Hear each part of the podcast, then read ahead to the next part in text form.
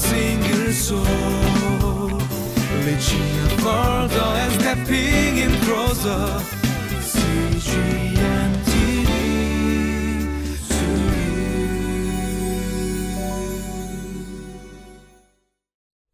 Welcome to Living Life. Hey, have you ever tried growing something like a plant or a flower from the seed stage to the height or to which it was actually going to grow according to what you saw in the package of seeds? If you have, then you must know of the process. When you plant that seed, a lot of it has to do with just kind of waiting for it to grow. You plant it and you may water the seed and put it around some sunlight, but you don't really have much to do with the actual growth of that particular plant other than trying to make good preparation for it to grow.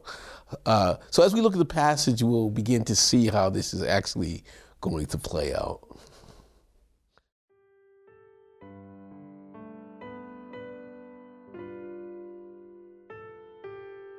Mark chapter 4, verses 21 through 29. He said to them, "Do you bring in a lamp to put it under a bowl or a bed? Instead, don't you put it on its stand? For whatever is hidden is meant to be disclosed, and whatever is concealed is meant to be brought out into the open. If anyone has ears to hear, let them hear. Consider carefully what you hear," he continued.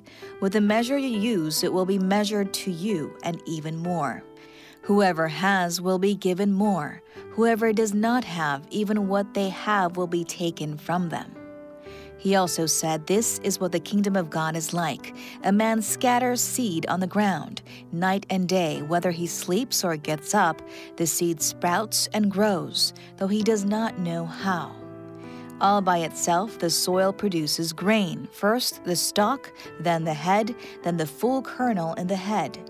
As soon as the grain is ripe, he puts the sickle to it, because the harvest has come." Welcome back to Living Life. As we begin to look at this passage, again, Jesus is in these passages in Mark, Jesus has been using a lot of parables in talking to illustrate a great spiritual truth for us. So it's no different in this particular passage. In this particular passage, Jesus starts out and talks about a lamp, hiding a lamp rather than using that lamp to expose the darkness. And he kind of uses it in a way that's rhetorical, and it's, you know, in terms of, do you bring a lamp to put it under a bowl or bed? He says, instead, don't you put it on a stand? For whatever is hidden is meant to be disclosed, and whatever is concealed is meant to be brought out into the open. Now, Jesus was talking about this lamp that exposes and brings light to the darkness, but he was also using it from the standpoint of sin and the actions of men. A lot of times we'll try to hide the actions, we'll try to hide our sin, but all of it will be brought to light. God says he will bring everything that is hidden to light. We know that from the very beginning of mankind with Adam and Eve. After they had eaten of the fruit of the tree of the knowledge of the good and evil, what's the first thing they did? The Bible tells us they hid themselves. And when God came and asked them, "Where are you?" And then essentially he was saying, "Have you eaten of the tree that I commanded you not to eat?" And they essentially, after that, they began the blame game. And, Adam blamed it on the woman blamed it on the serpent. And so we introduced into our society and introduced in was this whole idea of blaming and not taking responsibility. But the larger question had to do with the light. To the extent that one God gives us light It's meant to expose the wrong. It's meant to expose the sin so that it can be redemption. God does not do anything just for the sake of exposing us. God does it to redeem us. The end result, the objective is our redemption. That's the beautiful thing about God. This passage continues and it begins to talk about hearing and obeying. And when you hear, to those who hear and obey spiritual truth, more will be given.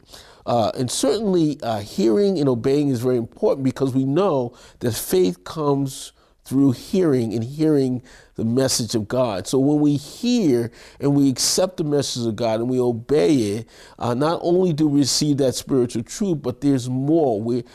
There's an insatiable desire for more of the Word of God. But on the flip side, he says, to those who do not respond, to those who reject it, even what they have will be lost.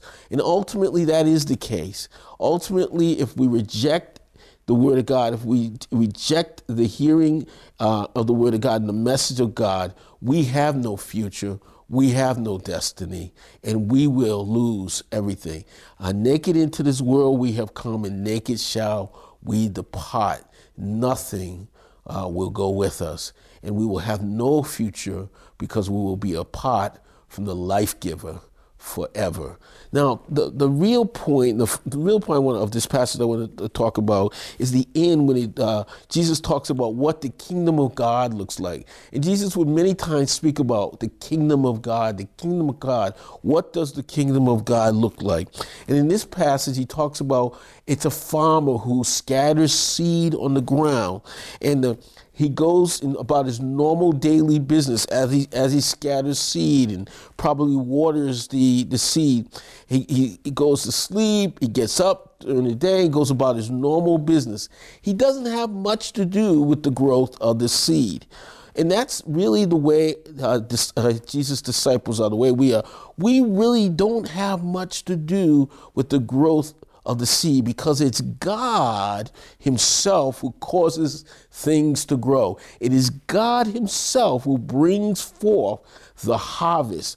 We plant and we water, but only God can cause things to grow. And not just grow only, but grow healthy, in a healthy way, when it's God who's causing them to grow. The Bible tells us that we should pray to the Lord of the harvest to bring forth workers into the harvest fields, so that they might come to know the message of the kingdom. It's our responsibility to begin to pray for more workers into the harvest. For the harvest is plentiful, but the workers are few.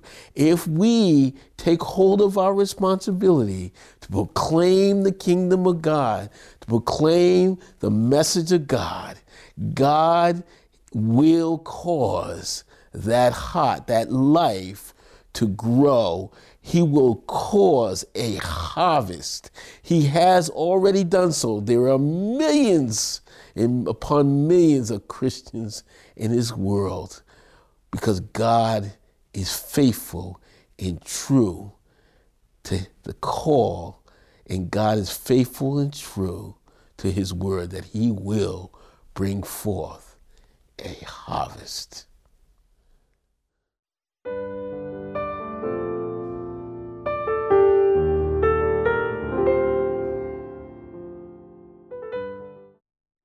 Are you part of the harvest that God has brought forth? Is your name written in the Lamb's Book of Life? And when your name is called, will you hear your name? If you're not part of that harvest that God has brought forth, and not only the harvest now, but when the angels come and they separate the wheat from the tares, the wheat from the weeds, will you be part of that harvest that will be present with God in his kingdom? If you're not, today is the day, before you stop listening or watching this broadcast. Let's pray. Lord, we thank you right now for the opportunities that you give us. And they're such a blessing, and they're so full of love, Lord.